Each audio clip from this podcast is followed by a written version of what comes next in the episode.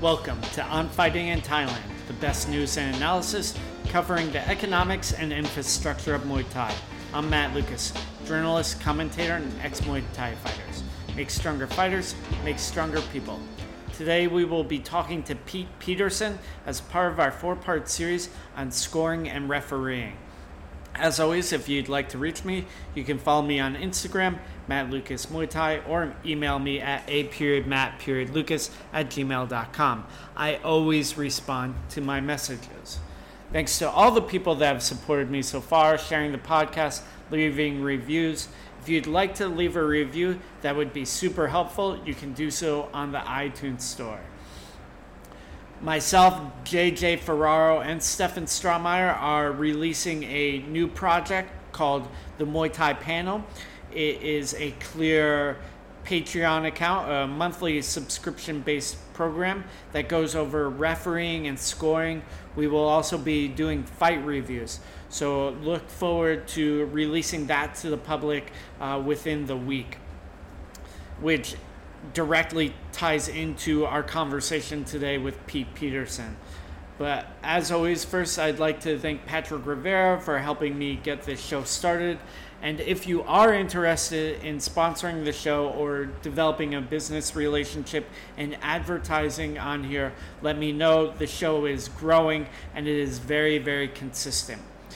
So Pete is one of the long-term officials and referees in the referees in the states. He goes over a little bit of his background in kickboxing in the Midwest in the 90s before moving into refereeing and officiating.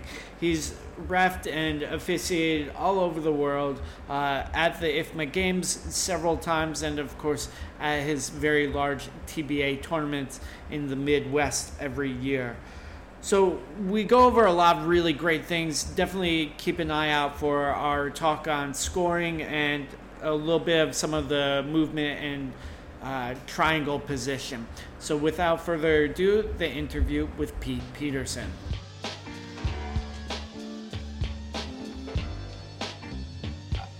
Thank you so much for coming on the show today, Pete. How are you doing? I'm doing great, Matt. Thanks for having me on. Awesome. Well, you have a wealth of experience refereeing. Um, obviously, you've been a big part of the TBAs, which is the largest tournament in the states. Um, you've also done a lot of judging and refereeing stuff with IFMA and overseas.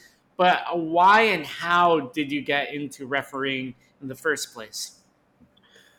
Um, it was both a choice and almost just kind of by default it happened. Uh, in the in the er, I started competing in the early '90s, and it was mostly kickboxing then. Then it evolved to Muay Thai, but there wasn't much Muay Thai in the Midwest here at that time. Not competing, and you know the gyms that were were all TBA gyms. They wouldn't fight each other then. So I started fighting, and then a couple years later I started promoting.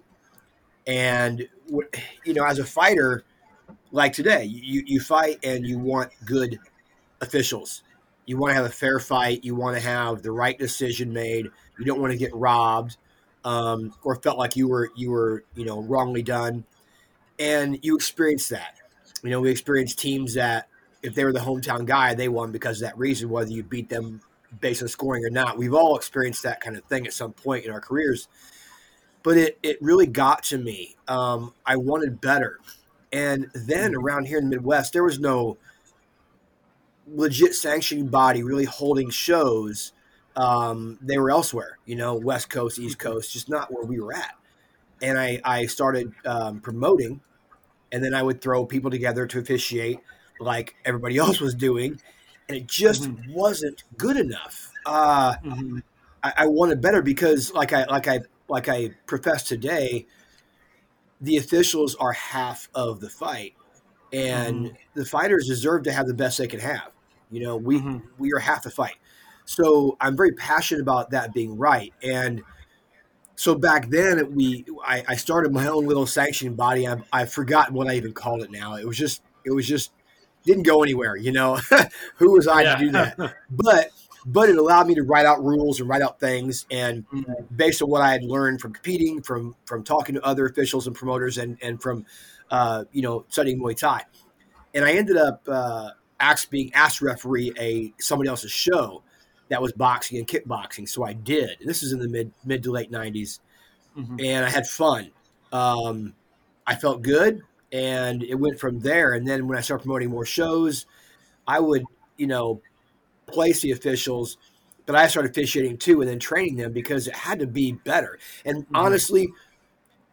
I didn't know what was right or wrong. I knew what was fair, and I, I, mm-hmm. I understood how to score pretty much. Um, it wasn't like I learned later. Obviously, you, you, learn as you go. But we had to start somewhere here in the Midwest, and and mm-hmm. I was the second person besides the late Tom Latulippe in Chicago. I was the only person in Midwest promoting Muay Thai fights. Uh, mm-hmm. The rest were all kickboxing, so it, w- it was a slow process. Um, but as we got going here in Iowa, when I moved here, and uh, Pam and I started promoting shows here, and the tournament developed. Uh, we needed to have better officials. We mm-hmm. we did the best we could with you know having coaches come in, and that's how it started.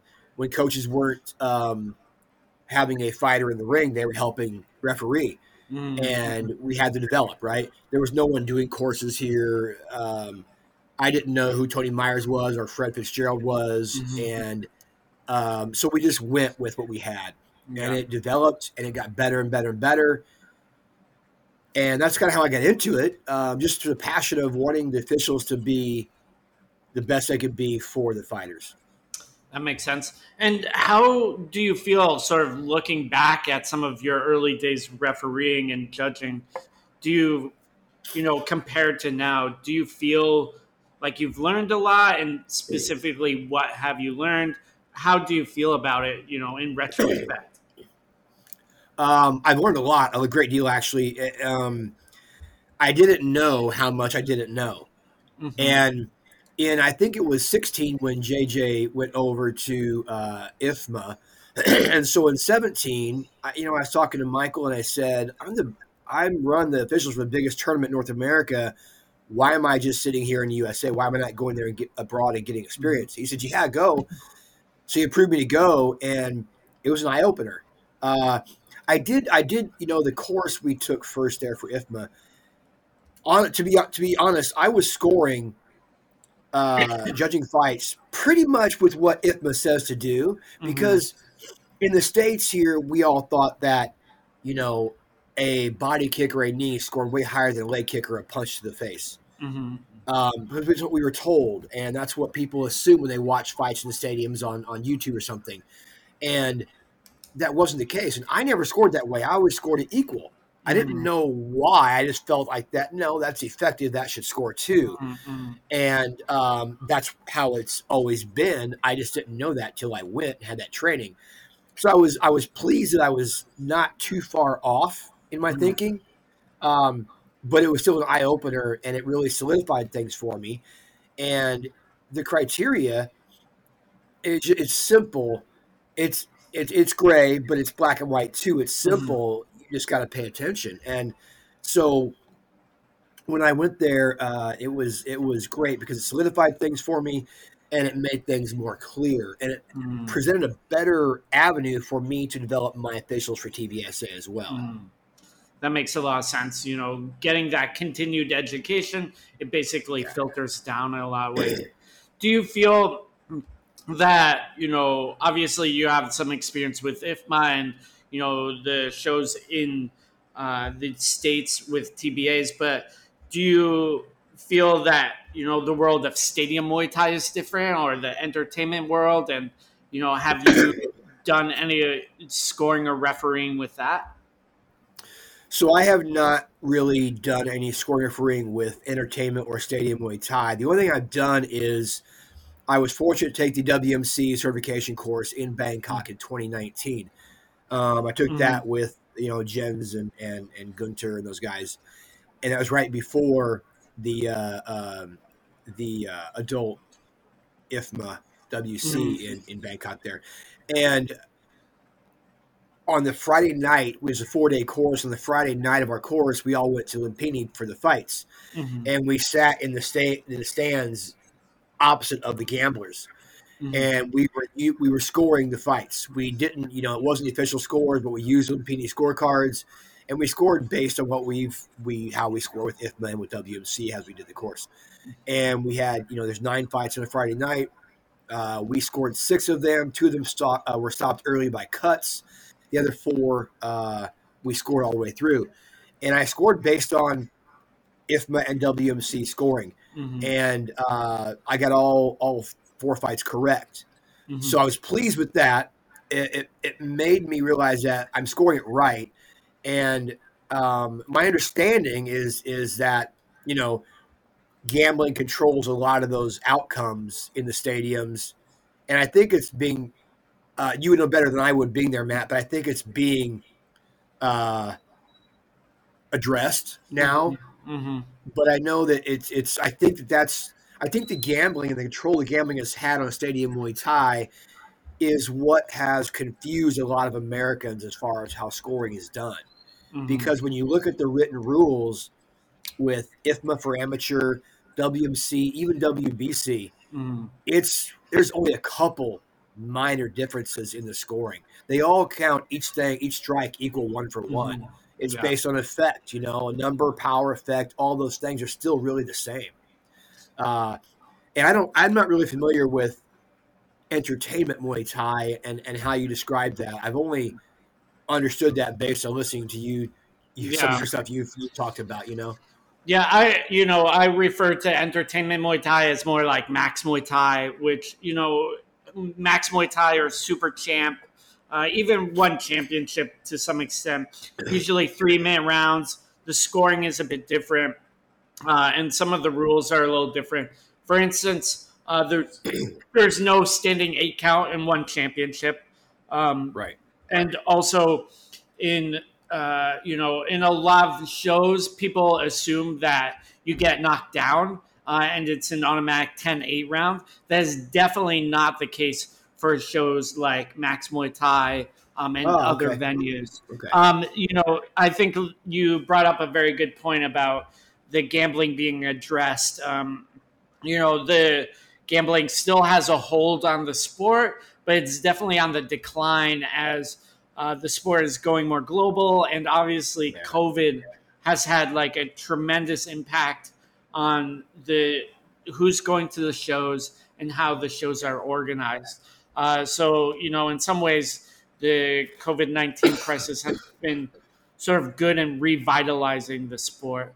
Um, yeah but going back a little bit, um, you know, you talked about the IFMA and WMC scoring, and I would agree with you that a lot of the scoring systems, you know, IFMA, WMC, WBC, you know, uh, even one championship are very, very similar. But could you briefly give like what you would say is an overview or, uh, you know, a broad sweeping view of what those criteria are? Yeah, um, as far as the scoring criteria. Yeah, yeah, yeah. So that I don't uh, mess it up, I'm going to get my cheat sheet because I don't want to read it in the wrong order, and I should know it by heart. Basically, um, you know, you're looking. I don't know where it's at right now, so I. I, I oh no, it's not a good cheat sheet if it's not there for you to cheat with. um, oh, here. No, I just I'll just tell you what it is.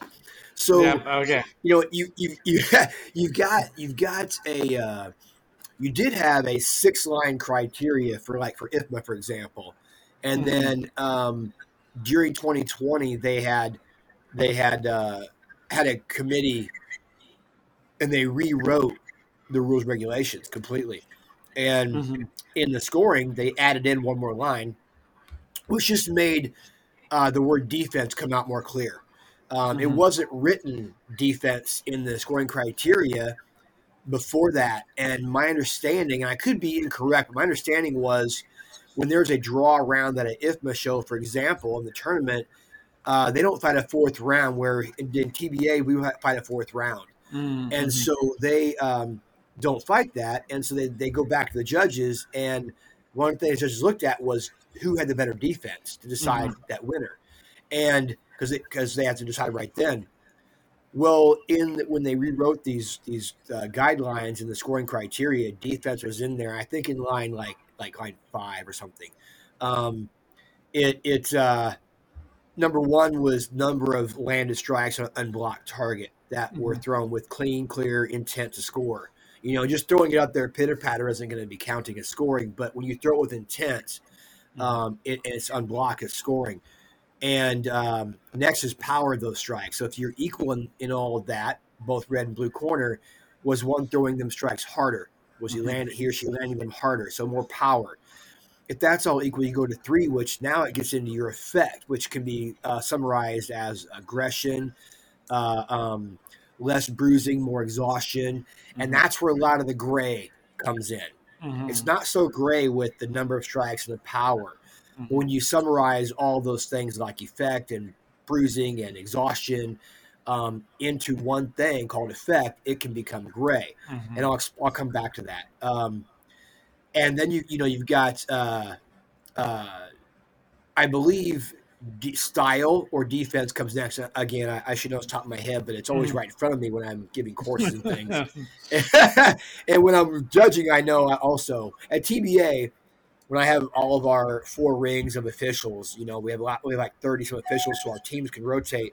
And I put down a scoring criteria cheat sheet right in front of their table, so they always know if they are stuck on, man, how do I decide that it's so close? there's something that criteria they can get to that will give them a winner. They got to create a winner. I don't allow, I don't allow uh, 10-10 draws here in TBA mm-hmm. unless there was a point deduction for uh, the one that won the round. So now you give that point to the other fighter. Yeah, so it'd be like a nine-nine yeah. round. Well, a 10-10. A 10 I would plus it to the other fighter. Um, because it's 10 point must. I used to go 9 9, and that was incorrect, which I learned at IFMA. Mm. Uh, but anyway, you, you got then you got um, you know style and uh, defense style and less infractions of the rules. So when you have into the gray area, when you have two fighters and one just looks like they're real solid Muay Thai, real traditional Muay Thai stance, they're throwing everything. You've got one that's more of a Dutch style fighter or a brawler, um, and that brawler is more effective. They're landing more. They're throwing more power. They might throw less weapons than the other firm that's more technical, but they're throwing harder and more. And you'll have coaches go, "This is a Muay Thai tournament. My fighter was look had better Muay Thai. They threw everything. It's a fight with Muay Thai rules. Mm-hmm. That's what you got to look at. It's not there are all kinds of styles of Muay, right? There's Muay Mat, Muay Khao. Muay, yeah, I mean, there's yeah. all these fighters have styles, right? You've expressed that in your book as well. Yeah. And and uh, so there's a gray area there. You have to look at the actual number one criteria and follow that criteria down the line to make your decision. So that's kind of the mm-hmm. overview of it. And when you look at at uh, you know uh, IFMA, WMC, WBC, even they might word things different in their in their written rules, but the translation comes out the same. And mm-hmm. really, the, the main difference is that with amateur, you're not an automatic 10-8 like you mentioned with one championship or, or max. You're not a, you're not an automatic 10-8 on a standing eight or a knockdown. It's based on who won the round. But with professional, it's an automatic 10-8. And yeah, and uh, well, well, for the written rules anyway, it is. I under, uh-huh. understand, like you're explaining, that can be changed yeah. based on the the stadium or the entertainment. Yeah, yeah, I, I know. Like WBC rules does not make a knockdown an automatic 10-8 round. Uh, so uh, you're right, they don't. You're right. So like you know, if if we are fighting, and say I am dominating the round, um, and then you hit me and I go down, but I get back up and I continue to dominate the round. It is not a 10 8 round. I believe it's like a, a 9 9 round. Um, or, you know, I need to go back. But it's basically, it doesn't destroy yeah. the round for that you. round, right. Which right. I think is pretty important because, like, you know, if you, if as a fighter, you, you know, this happened to me in an amateur fight like you get a 10-8 round for whatever reason, like that there's a fight. You lost. Yeah, you know? right. There's like really right. no no point of continuing to fight or you just like have to go hell for broke and it doesn't make for good fights. Um, right. You know, and in IFMA it's you know, uh, an eight count is uh, like it's the same as getting scored on, like a body kick or something. Right. We yeah with with uh, TBAs our our, our Muay Expo TBSA we changed that a couple years in. I, I I tried to start you know migrating more towards IFMA scoring to to make our our stuff more legit. And we added things in. We, we don't do it exactly the same as IFMA as far as all the scoring protocols, but we follow that scoring criteria, all those lines, and I teach it that way. And um, when we started doing it that way with the, with the eight counts, uh, it was better.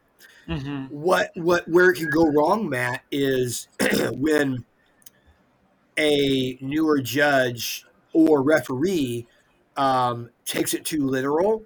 This precautionary count because you have a compulsory count too, right? Mhm. So like three counts in one round, eh, the fight is over. Mhm. So uh, so if you are having um, you count you're doing an eight count, almost too precautionary. Mhm. Now you've got three of those really quick. Fight's over. yeah, When really the fight didn't have to be over yet. The fighter was okay.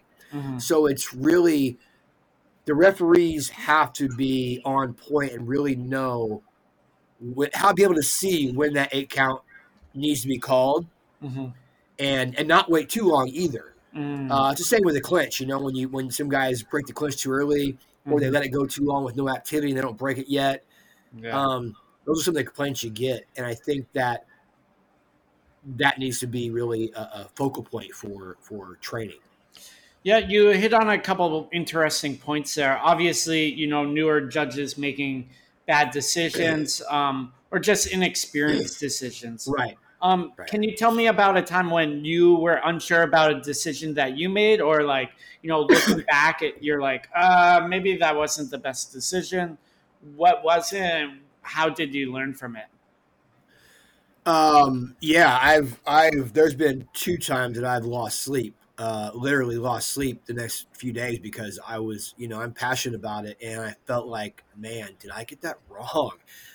I don't like I'm not wrong very often, but I'm not perfect. Nobody is. We do the best job we can and we're going to get some of these fights wrong sometimes because they are so close.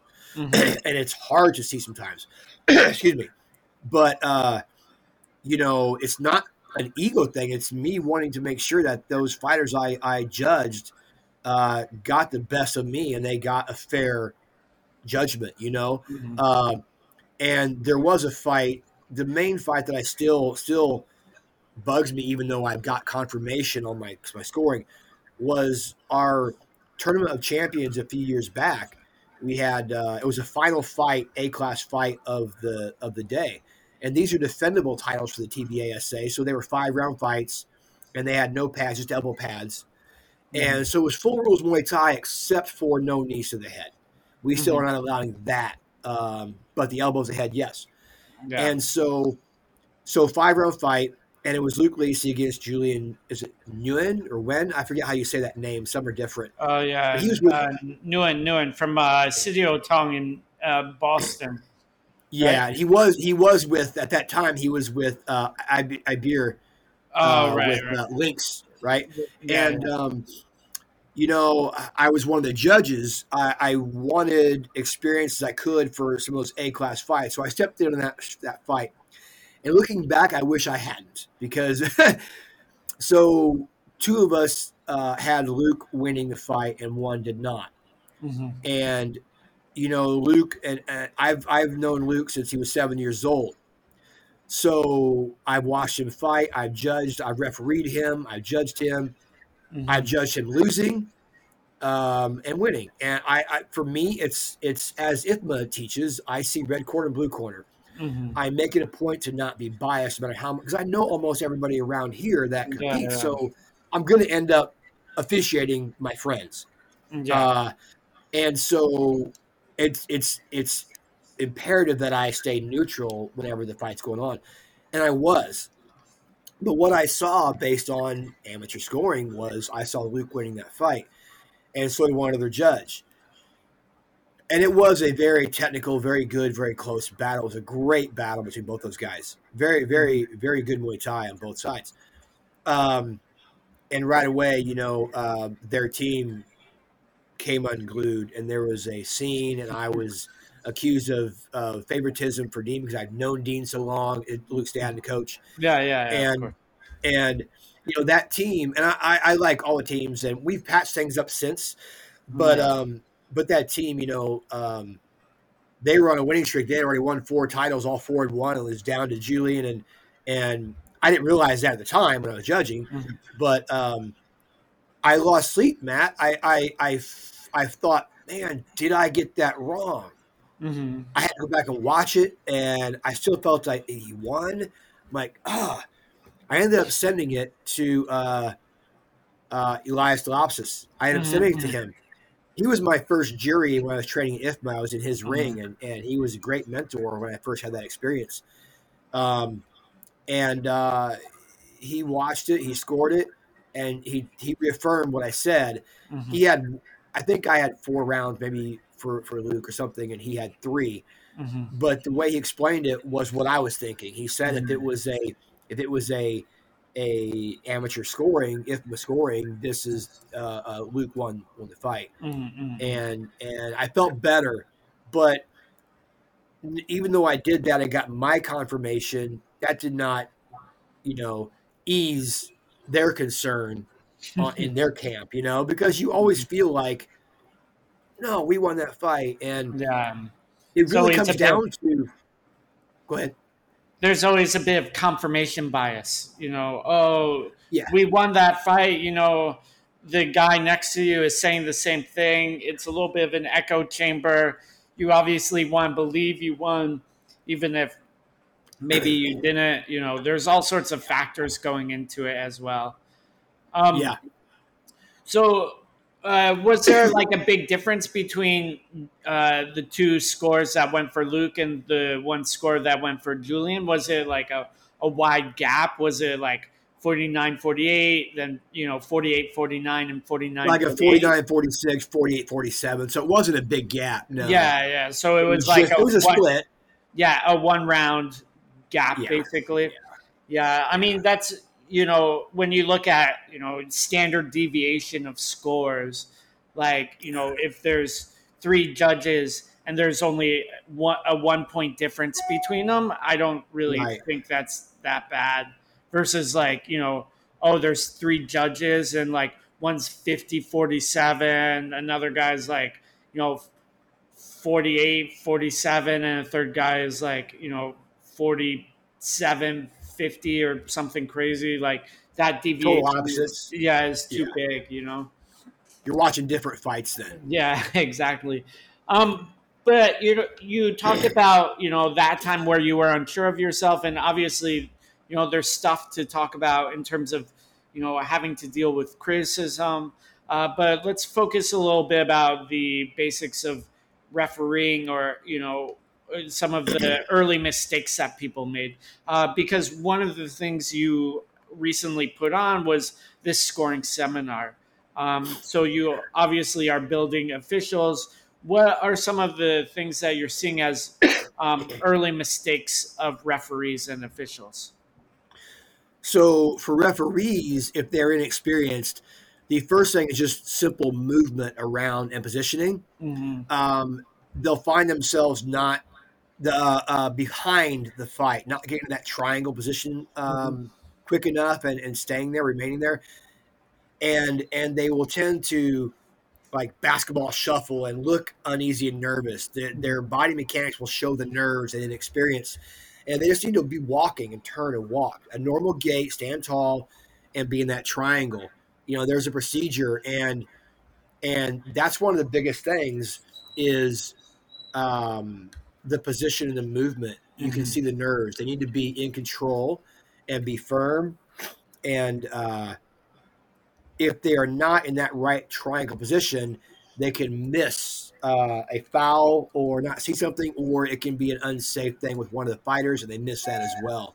It's mm-hmm. imperative they have that triangle not get caught behind the two fighters. Yeah, that's one of the first things. Yeah, uh, just for people to sort of understand the triangle uh, analogy. If the two fighters are sort of the base of the triangle, uh, the referee needs to be the top point um, at all times, uh, so he can he or she can see both fighters clearly, and then they Right. the referee also needs to rotate around the boxers as they're fighting, so he's not he or she is not staying in that same uh, t- you know top point. They need to go to the bottom point as well. Correct. Correct. Yes, and then there's also what you look at a closed closed fighters versus open fighters. So like uh, something we don't we don't often talk about or think about is if red corner is conventional and blue corner is southpaw. Mm-hmm. Now you've got a, a, a right to a left, you know, lead, and if you're on the outside of that, you're on the cl- where they're both their leads are. Mm-hmm. Referees in a on the closed side. If he goes to where their their back legs are together, uh, Mhm. same side. He's on the open side, and you can see more from the open side. So Right. you want to try to be in the open side if at all possible. Now, obviously, if you're both conventional, both southpaw, you're going to pick a side and you're going to, you know, change sides, rotate around. Mhm. But when you have those fighters who are opposite, you try to go to the to the to the uh, open side. But then you Mhm. have fighters that just change back and forth, and it at that point you got to say, okay, I'm just going to pretend they're the same, and I'm going to move around as I normally would, Mm. and and, and, and be aware. Yeah. So besides you that very important positioning, hitting that triangle, are there other basics of refereeing that you see a lot of people missing or need need help with? Yes, I mean there, there's there's so much protocol for a referee. It's it's you know when you lay it all out, it's simple, but it's not easy because there are a lot of pieces to it that you have to think about at all times, and that takes training and protocol training and drilling, drilling, drilling, not just refereeing. Mhm. So, like for example, besides the positioning and movement, uh, being commanding with your voice, knowing when to stop and break. Mhm. Um, how do you break? You know, are you breaking correctly? Are you breaking safely, not only for the fighters but for yourself? Mm, mhm. and it, it's easy. You, we've all seen referees, even in Thailand, get a little too close Mhm. or not break, step in a little too haphazardly, and they get they get just jacked and Mhm. and knocked down. And um, so so it's important you break safely, and then you know when you break them up for to stop for a foul, how you're cautioning them.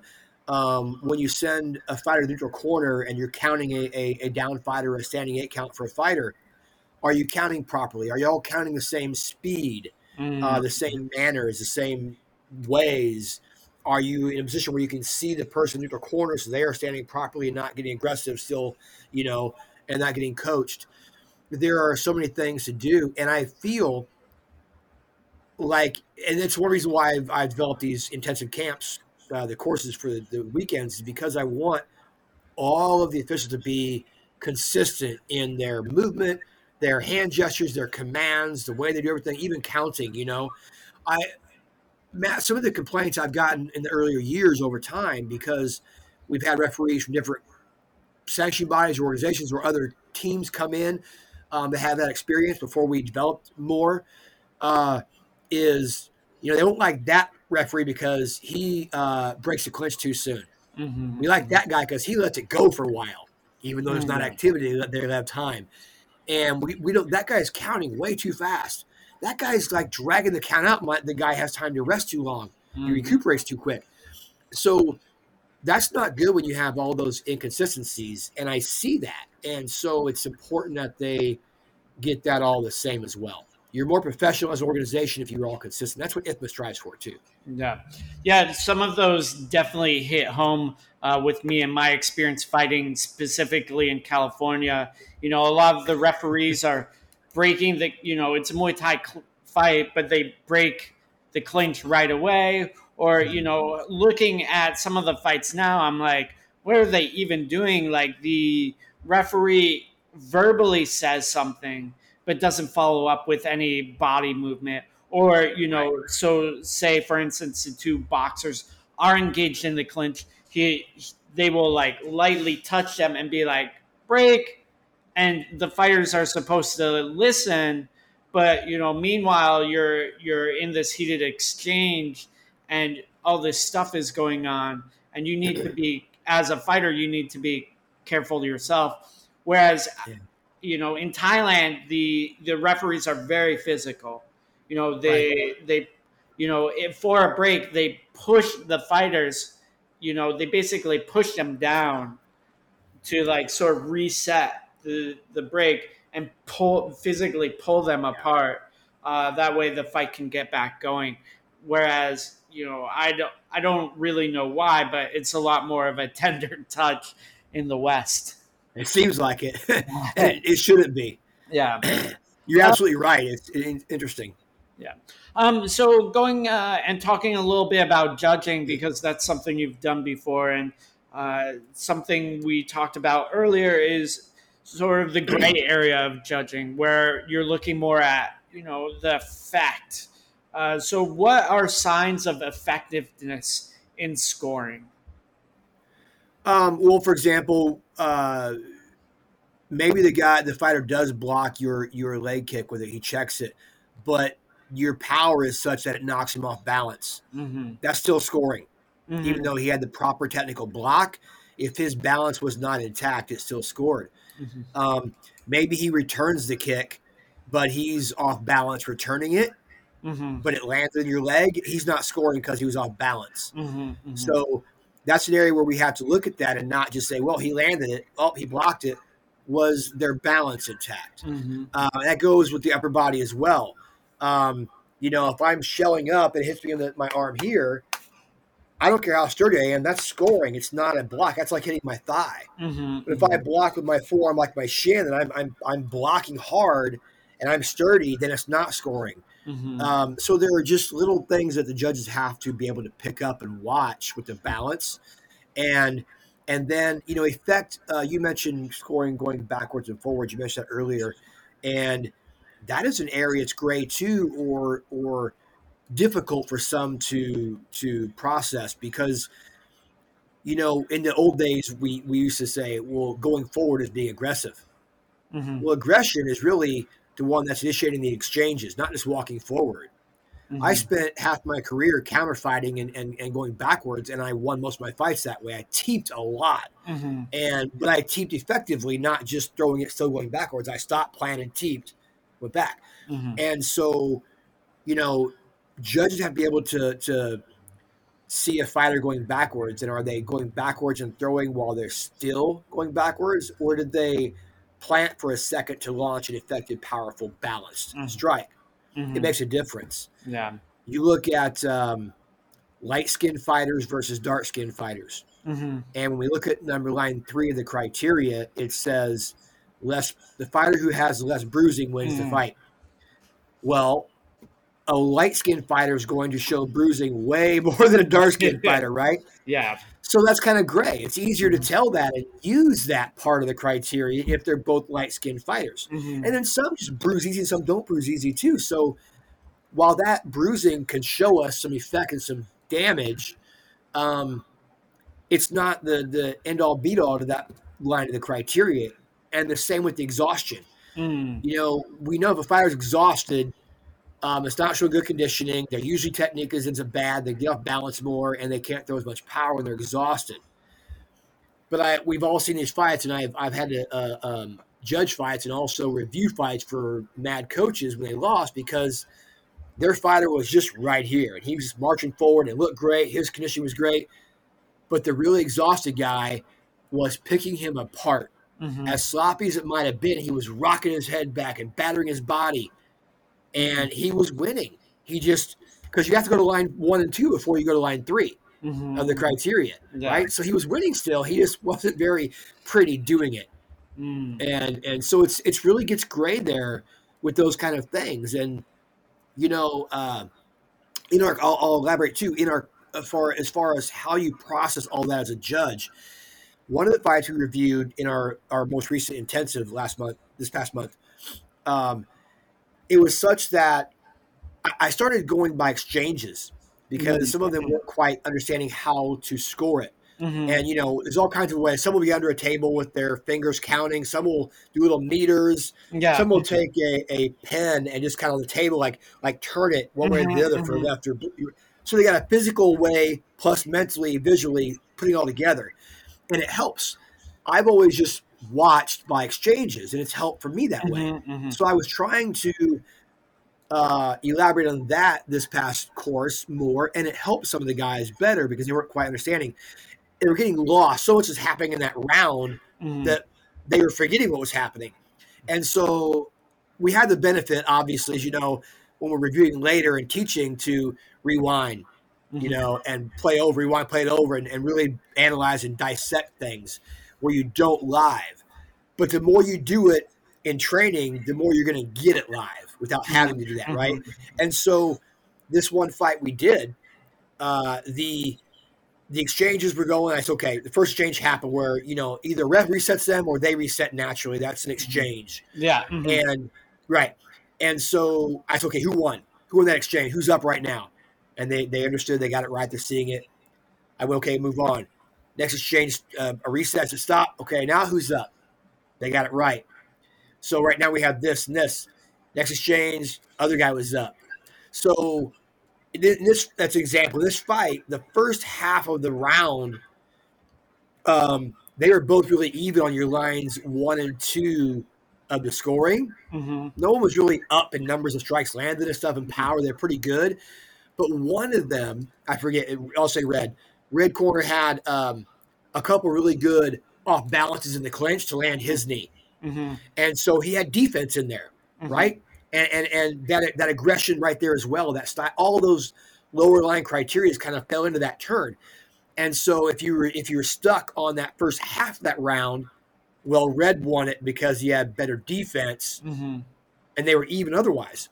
Mhm. So defense was number five, line five of the criteria, right? The second half of that round, uh, blue corner really started to excel and pick up as red kind of fatigued a little bit, and blue scored significantly more strikes landed clean than red did. Mhm. So on line one of the criteria, blue won that second half that round. So now you go, okay, we got a split round, half and half. Who won? Mhm. Well, you go to the first line of the criteria. Mhm. Blue won the last half on the first line. Red won the set first half on the fifth line. Mhm. Blue's the winner, Mhm. right? Defense didn't overshadow that the scoring of the second half. So that's how I tried to break it down so they had a better understanding of what to look for. Mhm. And it seemed to help when they started getting the right guy winning Mhm. after that each time. Yeah. So that's how I kind of did that. But there's a lot of gray, Matt, with with judges. You've got to be able to look at the whole criteria, even though you are trying to score it and place priority in order from top to bottom. Mhm. You still got to look at the overall Yeah. overall criteria. Yeah, I think, you know, judging based on exchanges is probably the simplest way to, I think so. you know, it, it makes the fight very, very clear in a lot of ways because a lot of the, you know, the other criterias like defense, uh, you know, balance, uh, other factors like exhaustion um, are harder to recognize sometimes or to put a significant point value on.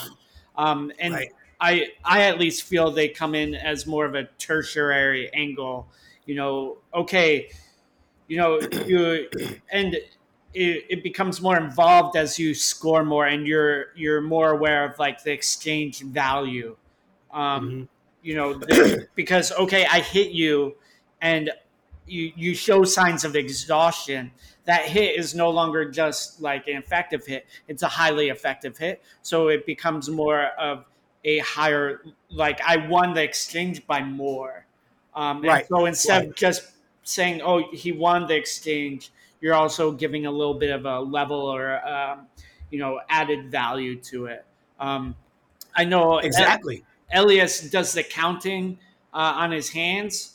Uh, he's been taught that by uh, uh, uh, WMC coaches. Uh, sometimes I will do the dial, which you said, or I, I often think about it as a horse race uh, between Yeah. two two athletes. Okay, uh, Pete in the blue is leading. Okay, Matt is coming up in the red. Red is now they're even. Red is edging ahead. Blue had two big exchanges. Okay, now he is winning. Okay, now blah blah blah. Yeah. Yeah. Um, Yeah. so Exactly. go ahead. Go ahead. I was going to say, just uh, real quick. Also, why I personally like exchanges. The way to do that is because like it's easy to when you do exchanges. The one exchange, red may have won it okay, clear, but not dominantly. Mhm. The next exchange, like you mentioned, uh, they really scored it. Um, Mm-hmm. The next exchange, blue might win it more than what red did the first exchange, Mhm, mhm. right? And it's easier to keep track in exchanges of who's doing a little bit more than overall for me. Mhm, So I'm able to say, well, blue, they each won two exchanges, but blue won his exchanges in a far more dominant fashion than Mhm. red won his exchanges. So blue's winning. It's Mhm. yeah, I just I like that.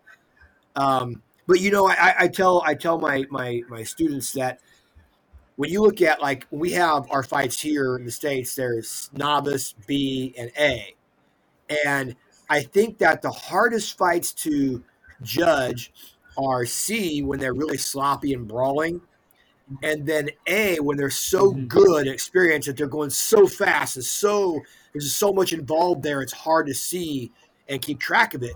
Where B is kind of like I'm not sloppy anymore. I'm not quite as fast as the A class guys. It's just you almost have more time to score.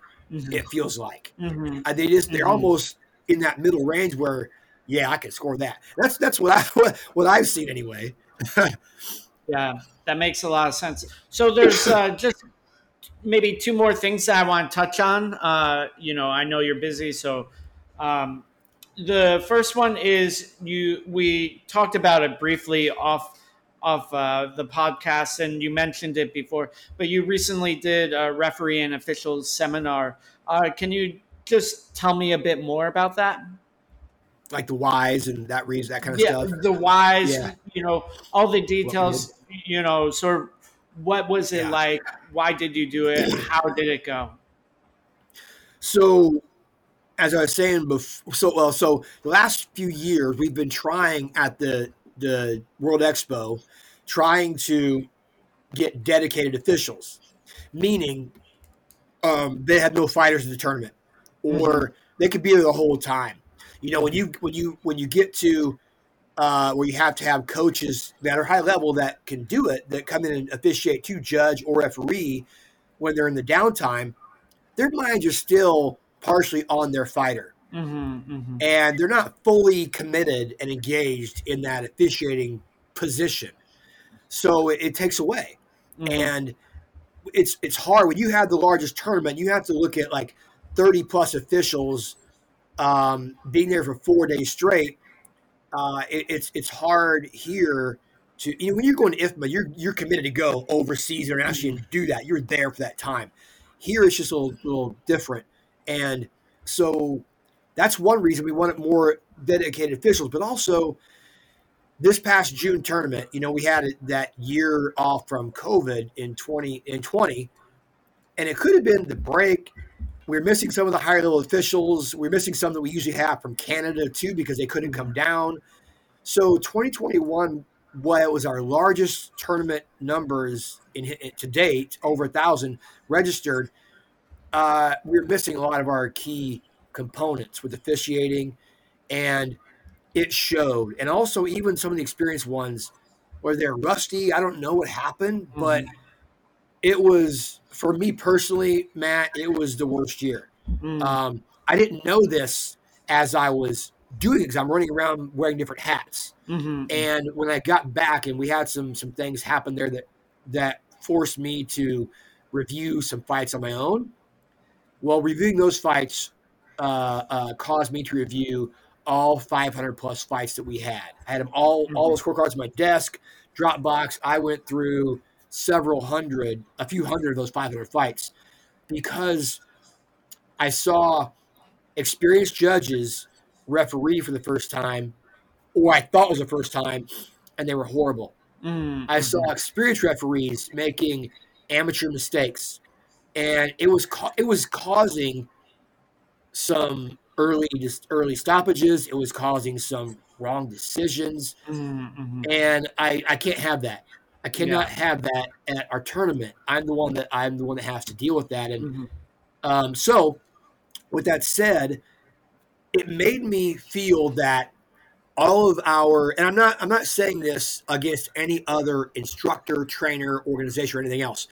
Personally, for TBSA, it made me feel that all of our online courses, all of our in-person courses we've done to date, just don't work. Um, mm-hmm. We aren't doing enough. They can't be three hours or four hours. They just cannot be. Mm-hmm. Um, and you cannot shadow referee. So if you're going to train a referee, just reading the rules, the protocols, that's not good enough. They need time drilling those protocols and, and, mm-hmm. building confidence in their their their abilities. So mm-hmm. I said I need to do a camp, a three day camp, and intensive, and Patrick Rivera gave me the name intensive because, which yeah. it, it, makes sense. We're getting really intense with this stuff over those three days. And it's long hours. It's mm-hmm. like 25 hours in, in two and a half to three days. Mm-hmm. So we watch a lot of fights and dissect them. We do a lot of referee drilling and we analyze everything A to Z from both a judge and a referee. And I want them all to know both positions. For example we mentioned, um, you know, if a referee gets hurt and they can't mm-hmm. finish that that or that event, you get a pull from the other ones you have there. And if you're doing a show and you only have three judges, a referee, and a timekeeper, which judge can fill in? Maybe the referee can still judge, but he can't physically walk around the ring to be safe for the mm-hmm. fighters. Mm-hmm, He's going to trade trade jobs. So I want everyone to know both positions. Mm-hmm. And if you're a judge and you know refereeing, you can then see better. Ah, that wasn't a foul. He should have cautioned them mm-hmm. or he missed that illegal illegal sweep or mm-hmm. whatever. And as a referee, you can also see uh, um, more of the scoring things and understand what's going on in that fight. Um, and and understanding the eight counts, you know, when is a good time to to, to call that eight standing eight count? As a judge, you're thinking, damn it, he called it too soon.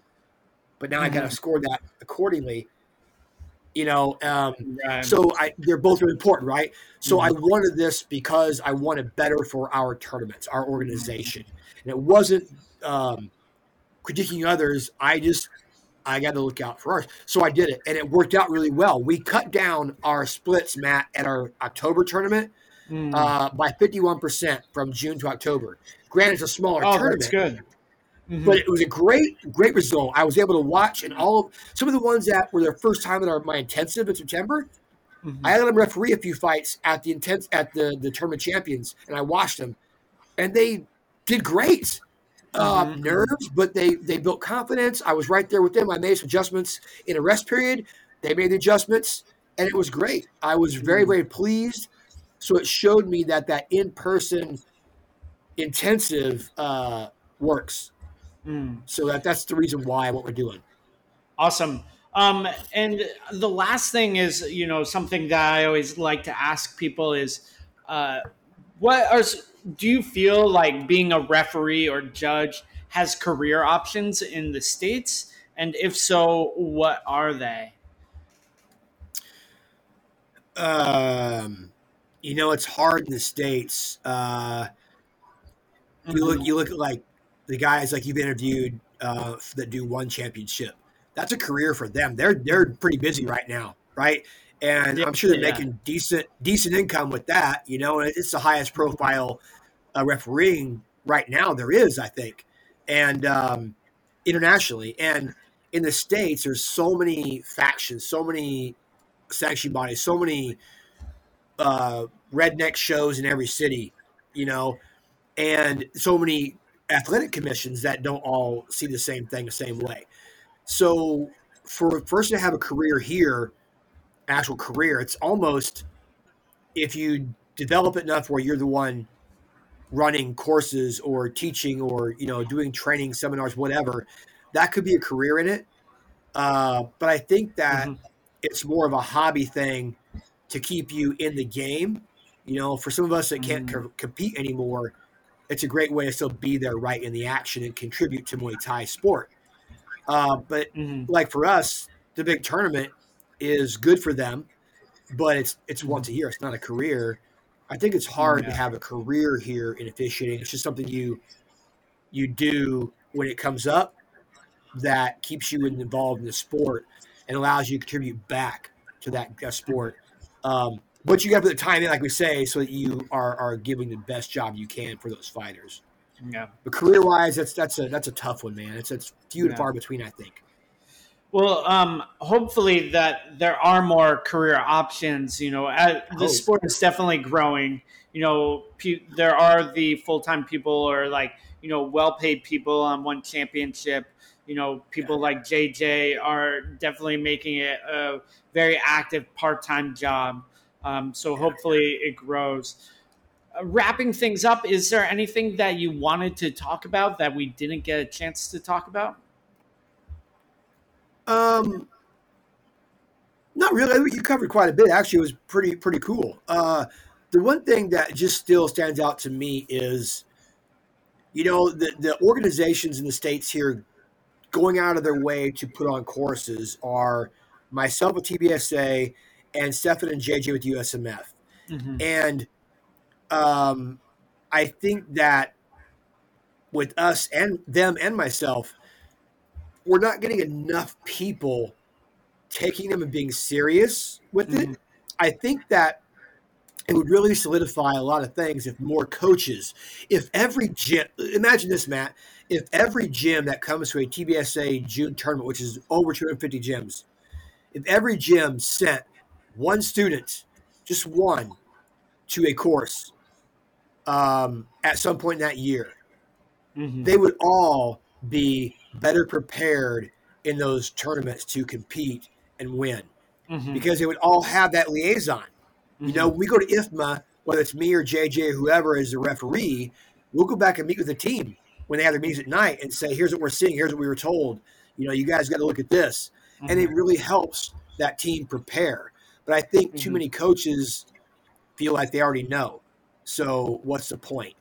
You know, they've been doing it for years, but Mhm. we all know that we don't all Yeah. know the criteria. So I just feel like I wish more would get involved and and get involved in the officiating side of things so they are better prepared and don't it would just save a lot of heartache and, and, and other arguments after a fight if they knew the Mm. rules. Because the majority of the time, Matt, the majority of the time I've reviewed fights, I've reviewed a lot of fights for disgruntled coaches, Mhm. and I would say 85 to 90% of the time, uh, the score was correct. You Yeah. know, uh, Mhm. they were they were not correct. Their fighter should have done more to to convince a judge that he or she should have won. And there's been times where that judge, that coach has said something happened in that fight. Referee did a bad job, and I watch it, and I don't know if they were in their mind somewhere else creating something, but it never even happened at all where they said it. You know, and it's just interesting. We we whenever I teach, I'm sorry to make that a long answer to your question. I apologize. Whenever, whenever, I, whenever I can get long winded, I'm really passionate about about this part of the sport. Yeah. But whenever I, I do uh, my courses, one of the first things I talk about is all the multiple viewpoints. Mhm. Because when you look at a fight, you have the referee viewpoint, the judge's Mm. viewpoint, the coach's viewpoint, the fighter viewpoint, the spectator's viewpoint, Mhm. and you have the video. Mhm. Video tells the truth, but from Mhm. one angle. yeah. But there's so many view right. There's so many viewpoints that happen that can uh, interfere or even infect the Mhm. fight. And we have to be able to know which ones to pay attention to the referee and the judges. That's it. That's it. Yeah. And, you know, that's just, that's how I feel. Awesome. Well, uh, just to conclude things, is there somewhere that people can follow along with you, and or do you have any upcoming uh, referee seminars or criteria, or you know, uh, things that people can join on in on? I do actually. Um, April 1st through 3rd is our next uh, TBASA officials intensive weekend. Mhm. So we already have one coming up again because of the interest. That's going to be right here in, in, in Des Moines, Iowa again. Um, otherwise, they can go to uh, MuayThaiTournaments.com Mhm. and our information is always on there. Uh, TBASanction.org is the parent website, but Muay Thai, it's very busy. Muay Thai Tournaments.com is a little more streamlined, Mhm. but it's also the tournament. The June Expo coming up, uh, we're already ahead in numbers compared to 21 and 19. So we're looking at another record year. Canada's coming back in now Mhm. we could we could meet 1200 in June. uh, which would be another record-breaking year. And people sign up now because they're it's already well over 300. Awesome. Uh, and we're still four months out. So yeah, that's that's kind of it. Awesome. I Well, appreciate you bringing me on, Matt. Yeah, for sure. Thank you so much for your time, Pete, and what you've done for the sport. Um, definitely a pleasure talking to you. I appreciate it. Thanks, man.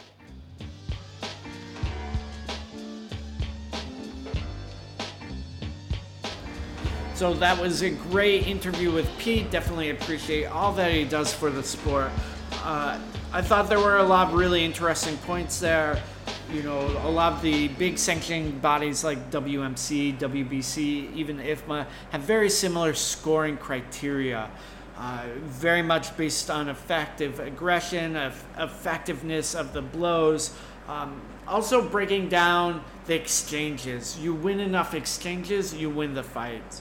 And that's a much more clear and easy way for people to understand how the fight is going and which way. Also, some of getting into some of the nuances about breaking the athletes. Uh, you know how physical the referees are out here in Thailand, uh, and again, just hitting on some of the movement and triangle position stuff. I Thought it was a great talk with P, and I look forward to his seminar coming up in early April. It's April 1st to the 3rd. I don't think I will attend, but definitely mm, keep your eye out for it. And just to close, myself, Patrick, uh, myself, JJ Ferraro, and Stefan Strommeyer are releasing the Muay Thai panels, which is a monthly subscription based platform going o- over all things scoring and referee related. We will be doing fight reviews, also looking at positioning uh, for referees, how to score effectively. Uh, we're excited to launch this program and we are dropping it next week, uh, probably by the time this podcast is out. And lastly, if you would like to uh, support the podcast and or advertise on here, definitely reach out to me. I'm looking for business relationships. This has been On Fighting in Thailand, the best news and analysis covering the economics and infrastructure of Muay Thai. I'm Matt Lucas, journalist, commentator, and ex Muay Thai fighter. Make stronger fighters, make stronger people.